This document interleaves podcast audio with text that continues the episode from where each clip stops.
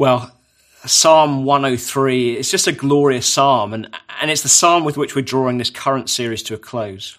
And throughout this series, we've seen that the book of Psalms, it's a bit like a casebook, a, a counseling casebook that has examples of someone wrestling with pretty much every condition of the human heart. And in these Psalms, we see that the best way to process our emotions, and particularly those negative emotions that we feel, like fear and despair, depression, doubts, anxiety, loneliness, and, and these are all emotions that many of us will have been experiencing in a heightened way during these very strange times that we're going through. We see that rather than just suppressing these feelings and, and pretending they're not there, or conversely venting your feelings to anyone who will listen, as if your feelings are sovereign, as if they're all that matters, we see that the better way is to pray your feelings, to pray them and to process them in the presence of God. And that's what we see in so many of these Psalms that we've been looking at. And then last week, when Sally spoke on Psalm 23, it was like we zoomed out a little bit from focusing in on, on a particular emotion to focusing on the God who is with us, the good shepherd who is with us in every circumstance, including the darkest valleys. And now it's like we're zooming out again this week to finish the series because this is a psalm, Psalm 103, that has no reference to enemies or to specific sins or to specific struggles. But this psalm, I think, shows us as, a, as people of faith, as followers of Jesus, how we can handle life in general and how we are to approach life in all circumstances. Because this psalm is about praying the gospel. And if you're not a follower of Jesus, maybe, maybe you're just exploring matters of faith, then please continue to listen in to hear how the gospel can change your life. So David starts this psalm by saying, Praise the Lord, O my soul. All my inmost being, praise his holy name. Praise the Lord, O my soul, and forget not all his benefits. Now in English, we, we read that as two different things. Praise the Lord and forget not his benefits.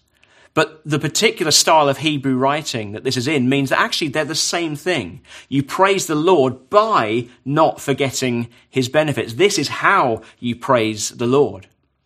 And then most of the rest of the psalm is an explanation of those benefits. And so right up front, it seems that according to David, who wrote the psalm, the main problem that we have in life that leads to all sorts of other problems is that we forget what God has done. We forget God. And then the solution to that is to not forget or to actively remember what God has done.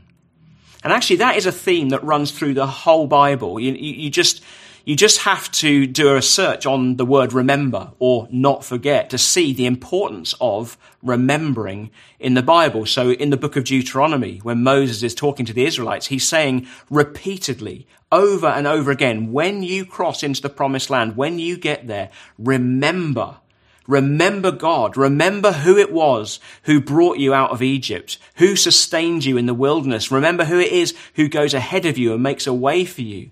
Remember God. Do not forget. And then later, when Joshua is leading Israel and he, he leads them across the Jordan and he goes back into the Jordan and picks up these 12 stones and sets them up as a pile of stones, as a, as a reminder, a kind of memorial. So that in the future, when your kids see this pile of stones and they ask you what it's all about, you can tell the story about how God took you across the Jordan. Remember God. Then in the New Testament, we're told to eat bread and drink wine. Why? To remember Jesus, in remembrance of Jesus and what he did. In 2 Peter chapter 1, Peter lists these qualities that you need to live for Jesus. So things like goodness and knowledge, self-control, perseverance, kindness, love. But then it says that if anyone does not have these qualities, then he is short-sighted and blind and has forgotten that he has been cleansed from his past sins. We're told repeatedly the importance of remembering, the importance of not forgetting. But what we've got to understand is that this is talking about something that's much deeper than just mentally recalling something. You know, in the, in the way that we would use the word remember, like I remember what I did yesterday, or I remember who I met up with last week, just mentally calling something to mind. You know, this is not God just saying, hey, people, remember to count your blessings. No, it's a much deeper remembering that affects our very being and it affects the way we feel and, and the way that we act. Because we can very easily mentally recall something, um, like a holiday we went on, or times at school or, or at work, but also not truly remember it because we've lost the immediacy and the power of the feelings associated with those things. In that it's not, it's not central to your consciousness anymore. It's not, it's not affecting your thinking or the way that you act. So, for example, I wear a wedding ring as a sign of the covenant that I made with my wife. And I can look at my wedding ring and remember that I got married on the 17th of November 2001. Now that's mental recall. It, it doesn't really change my thinking. It doesn't change the way I act. Or I can look at this wedding ring and I can really take time to start to remember what that day was like and, and what I was feeling at the time and that moment I turned around and I saw Suzanne, my beautiful bride, coming down the aisle towards me and the promises that we made to each other and the joy of that day, the people who were there, the, the sense of God's presence, his wonderful presence on that day. And now I'm remembering in a way that affects what I'm feeling and it affects my thinking and how I look at my wife and how I think of our marriage. Or another example would be that very recently we moved house. And a couple of weeks ago, we were sitting down together as a family with boxes all around us on our last night in the house that we, we lived in for 16 years. And, you know, we had our three children while we lived in that house. And we started to talk about some of our memories. So when we first moved there and when the children were, were younger and particular moments that we had had as a, a family in that house, Christmases, birthdays, all those kinds of things. And that act of remembering, really, really remembering, it affected how we felt. You know, it brought a sense of sadness at, at leaving our home, but, but also a, a great sense of closeness as a family and how much God has blessed us because of all those happy, funny memories that we're not just calling to mind, but we were feeling as well. Although I have to say, I did forget something quite important the other evening when I was just on autopilot and I ended up driving back to that house and, and I wondered whose, whose car is this on my driveway uh, until I, I worked out what had happened. A number of times in the Bible, God says, I will remember your sins no more. Now, that is clearly a remembering or a not remembering that is so much more profound than just mental recall. You know, God, God isn't saying, I, I, you know, I know you did something back in 1998. It was something really bad, but I, I can't for the life of me remember what it, what it was. No, no, he's not doing that. Remembering here is not, it's, it's a lot more than just a fuzzy memory. He's chosen to remove your sins from you and to not view you or think about you in the light of your sins. So when the Bible talks about remembering, it's talking about something so profound that it, it controls your consciousness. It shapes your worldview. It affects your behavior and your outlook on life. So David is saying, forget not all his benefits. Remember what God has done. So, why do we need to do that? Why do we need to remember? Well, quite simply because we forget. We forget God. Now, I don't know if you've ever noticed that as human beings, we have a tendency to forget the things that we really need to remember. And we remember the things that we really need to forget. You know, things that not only do you mentally recall, but actually the things that still grip you. Things that you wish you could forget, but you really can't something that still feels very immediate, even though it may have been years and years ago. So that might be, for example, negative words, cruel words that were spoken to you by, by somebody you trust, or things that have been done to you, or maybe things you've done to others that, that leave you with feelings of, of failure or guilt or shame. And those negative feelings associated with a particular memory, that is what sticks. Whereas the, the, the, hundreds of compliments and, and positive things that have been said to you or done to you that provide evidence that counters those negative feelings, they may have felt good at the time, but those things have faded. You know, it tends to be the way that one cruel word, one negative word can outweigh hundreds and hundreds of compliments. And it's that negative memory that really engages and grips you. And it's kind of like we have a, we have a Teflon heart when it comes to the good, and we have very sticky hearts when it comes to the bad. The, the good things that should control our hearts, the good things that we need to remember, they tend to fade away very quickly. And the terrible things are the things that stay and control us and affect how we think of ourselves. Why is that? What's that about? Well, it's because there is something fundamentally wrong with our hearts, with our hearts and with our minds. Our hearts forget God and we forget His goodness and, and, His love. That's why God constantly tells the Israelites to remember because He knows that they and we are prone to forget. And the root of that is sin. It, all, boil, it all comes back to, to sin. Romans chapter 1 makes it very clear that the human heart wants to be its own master. That, that's what sin boils down to pride and rebellion against God. And that's what we see right at the beginning of the story in the Garden of Eden. The human heart wants to do its own thing. And so it doesn't want to see the greatness of God and, and what we owe him because we don't want to owe God. We want to be, be great. We want to be in charge. But at the same time, we are made in the image of God and we are made to live in his presence. That's what we were designed for. That's where we find true fulfillment in the presence of God. And so we desperately need to remember him. So we live in this tension caused by sin. You know, Romans 1 also tells us when we see the glory of creation, then you start to get a sense of the greatness and the glory of God, so that no one has an excuse for saying that there is no God. Creation testifies that there is. Creation testifies that there is something way beyond us. But we want to forget God and go our own way, and we desperately want Him and need Him at the same time.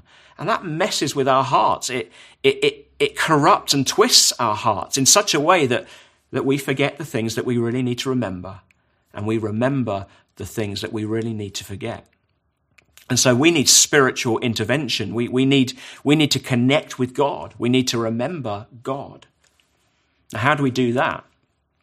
Well, just look at what David is, is doing in this psalm. He says, Praise the Lord, O my soul. All my inmost being, praise his holy name. You know, who's David talking to in this psalm? Who is he addressing? He's talking to himself. He's talking to his soul. He's, it's like he's, he's prodding himself and urging himself and stirring himself to praise the Lord. Remember what he's done. Come on, my soul. Come on. Get, get switched on to this.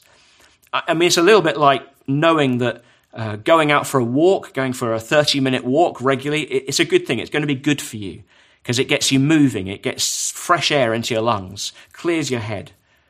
But the reality is you don't always feel like going for a walk. And sometimes you have to say, no, come on, come on, get up off the sofa, get out of the door, because it's going to be better for you. Now, David knows what is better, but he also knows his propensity to forget and hold unbelief in his heart, no matter what he believes intellectually. And so, David, what, what David is doing here is he's preaching truth to his own heart. He is praying the truth into his own heart until it catches fire in the presence of God. Or as the 19th century evangelist George Muller said, the first great and primary business to which I ought to attend every day is to have my soul happy in the Lord. And so you've got to cause your soul to gaze upon Him, cause your soul to look at Him by meditating on the truth in the presence of God. So let me give an example of that. Last Sunday, as I said before, we were looking at Psalm 23. And actually, the material that's been provided for our young people is also on Psalm 23 at the moment. And so we go through that together as a family before the Sunday service. And one of the suggestions last week was to take 10 minutes to just sit quietly and ask God to speak. And so we did that. We all did that. We went to uh, different rooms, sat quietly, just just read Psalm 23 and read it a few times to ourselves and just asked God to speak. And it was, it was, it was wonderful. It was, it was, it was like just in that very simple act of taking that time out, only 10 minutes, but taking that time out to meditate on, on a bit of scripture, no distractions, no, no phone, no TV. It was like all the, the noise in my head, it just stopped. And it was a great moment of peace. And you know, in reading that scripture from Psalm 23, it, it fed my soul. it caused me to think of just, just how much God has provided for me, how blessed I am, and where my heart has moments of doubt about that. When I doubt God's provision, in that moment, I was able to say, no, God will provide. He does provide. He always has provided. He is the good shepherd, and so I lack nothing. And where my heart has, has doubts and unbelief about whether God really, really loves me, in that moment, I could tell myself, yeah, he really does. He really does love me. He's the good shepherd who lays down his life for his sheep. His goodness and mercy will follow me all the days of my life, and I will dwell in the house of the Lord forever. And you know, I don't do that kind of thing often enough. Just take that time out to, to meditate on the truth of Scripture. How often do you do that? How often do you make time to meditate on the truth of God? and minister to your soul, talking to yourself, preaching to your own heart until the truth reaches the center and takes root and bursts into flame. The famous Christian preacher, Dr. Martyn Lloyd-Jones, he said, Have you realized that most of your unhappiness in life is due to the fact that you're listening to yourself instead of talking to yourself? Now, you, you do need to listen to your heart. You do need to listen to your feelings, acknowledge the feelings that are there and not dismiss them. But then you really need to take hold of your heart and argue with your heart, with the truth in the presence of God until that truth takes hold. And, and this psalm, Psalm 103, it gives us loads of truth to meditate on, gospel truth, what, what God has done. So, for example, verses 11 and 12. They say this, as high as the heavens are above the earth, so great is his love for those who fear him. As far as the east is from the west, so far has he removed our transgressions from us. I mean, that is mind blowing. It's utterly mind blowing. As high as the heavens are above the earth, that's infinite. As far as the east is from the west, that is infinite. His, his love for us is infinite. It's infinitely great. It's infinitely vast. Our sins are infinitely gone. They, they've been removed as far as they can be removed from us, along with all the guilt and the shame that goes along with them. You know, no wonder the gospel is good news. It is great news. It's amazing news. But does it get to your center? Does it get into your inmost being so that it changes and shapes how you see yourself? how you see God, how you see the world, how you act. Because, you know, we can very easily say, yeah, I know God loves me. God loves me, but it doesn't change your heart. It's, it's not enough just to say, God loves me. It's a bit too abstract. You know, if you say, I believe that God loves me, but actually you're still afraid, you're still living in fear, or you're still bitter, or you're despondent, then that truth really needs to get down into the center of your being. And this is where I think it's essential that not only do we preach the truth to our own hearts, but that we also consider how this truth is true, how this truth has come to us, how the good news has come to us. It's essential that we consider the true story of what the love of God cost. So, verse 8 says that the Lord is compassionate and gracious, slow to anger, abounding in love. And this is a direct parallel with what Moses heard God say on Mount Sinai in Exodus 34. The Lord is compassionate and gracious, slow to anger, abounding in love and faithfulness. But there's also a key difference. Because in Exodus 34, God goes on to say that he will not leave the guilty unpunished. God will not leave the guilty unpunished. But then here, in this psalm, it says, He does not treat us as our sins deserve, or repay us according to our iniquities. So which is it? Does he, does he not leave the guilty unpunished, or does he not give us what we deserve? Do we believe Moses or do we believe David? Now, of course, we can believe both. Both are true, because in Isaiah, it says that we all, like sheep, have gone astray, and the Lord has laid on him, Jesus, he's laid on him the iniquity, the sin of us all. Our guilt is not left unpunished, but we also don't get what our sins deserve. Jesus gets everything that we deserve, so that we can get everything that he deserves. Just think of it like this.